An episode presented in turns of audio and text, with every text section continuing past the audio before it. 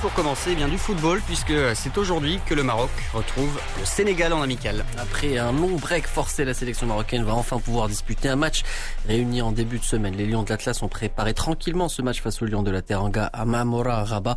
Après plusieurs séances d'entraînement, les Lions de l'Atlas sont fin prêts à en découdre avec le Sénégal d'Adiou C'est Romain Saïs, le défenseur central du Maroc, revient sur ses derniers jours de rassemblement presque un an qu'on qu'on s'était pas vu, qu'on n'était pas revenu en sélection, donc ça fait plaisir de déjà de revenir au Maroc et puis ensuite de retrouver bah, tout le monde, le staff, les joueurs. Voilà, il y a pas mal de nouveaux aussi, donc euh, ça fait plaisir aussi de les rencontrer. Donc on a très très hâte de, de disputer ces deux matchs. Voilà, on est dans de très bonnes conditions ici pour pour se préparer. L'ambiance est bonne comme euh, comme d'habitude, donc euh, tout est réuni pour pour faire une bonne préparation et pour, et pour préparer ces, ces matchs et surtout pour se préparer à les gagner parce que c'est le plus important. Malgré que ça soit des, des matchs amicaux, ça reste des matchs euh, de football et quand tu joues un match de foot, c'est pour le gagner.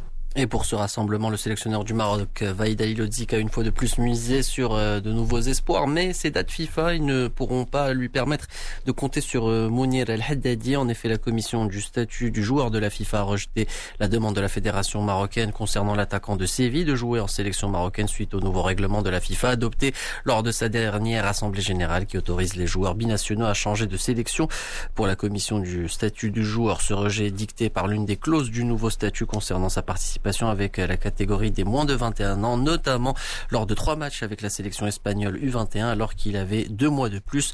Cette décision n'est pas motivée par la participation d'El Haddadi en sélection espagnole A. Et après des échanges entre la FRMF et la FIFA, la fédération marocaine a décidé de faire appel de cette décision d'urgence auprès du tribunal arbitral du sport. L'affaire reste donc à suivre. Par ailleurs, les Lions de l'Atlas ne pourront pas compter sur Sofiane Chakla. Le staff médical de la sélection nationale a effectué un une deuxième série de tests du Covid-19 sur les joueurs hier soir. Le défenseur de Villarreal a été testé positif au coronavirus et sera mis en quarantaine selon le protocole sanitaire approuvé par les autorités. Il faut savoir que Sofiane Chekla est le deuxième long de l'Atlas à être testé positif au Covid après Nabil Dirar. Voilà ce qu'on pouvait dire à propos de ce match Maroc-Sénégal, une rencontre qui débute à partir de 19h. Autre match au programme du jour, on, on aura un regard particulier sur le match du champion d'Afrique, l'Algérie qui affronte le Nigeria. La Tunisie sera opposée au Soudan. Le Cameroun défie le Japon. Le Ghana reçoit le Mali. Enfin, le Ghana, la Gambie, pardon, tentera de s'imposer face au Congo. Alors voilà pour le programme du jour, mais plusieurs matchs euh, amicaux. Euh, Ali était également au programme hier, euh, notamment la Côte d'Ivoire qui a réussi, et ce n'est pas rien, à tenir tête à la Belgique. Les deux équipes se sont quittées sur le score de un but partout. Franck Kessier, sur penalty à la 86e minute, a répondu à l'ouverture du score de Michi Batshuayi en début de seconde période. Les Ivoiriens retrouveront le Japon pour leur deuxième match amical, tandis que les Diables Rouges seront opposés à l'Angleterre qui s'est imposée hier 3 à 0 face au Pays de Galles. Enfin, la Suède a pris le dessus sur la Russie, score final de Buzyn du côté de l'Amérique ont disputé les qualifs pour euh, le prochain mondial. L'occasion pour l'Argentine de s'imposer par un but 1-0, un but inscrit par Lionel Messi sur penalty.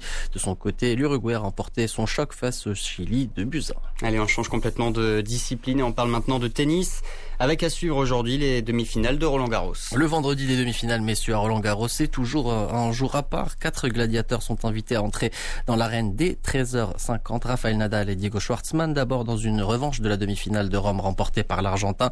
Novak Djokovic et Stefanos Tsitsipas ensuite. Sur le papier, les numéros 1 et 2 mondiales sont favoris, mais à ce stade de la compétition, tout peut arriver.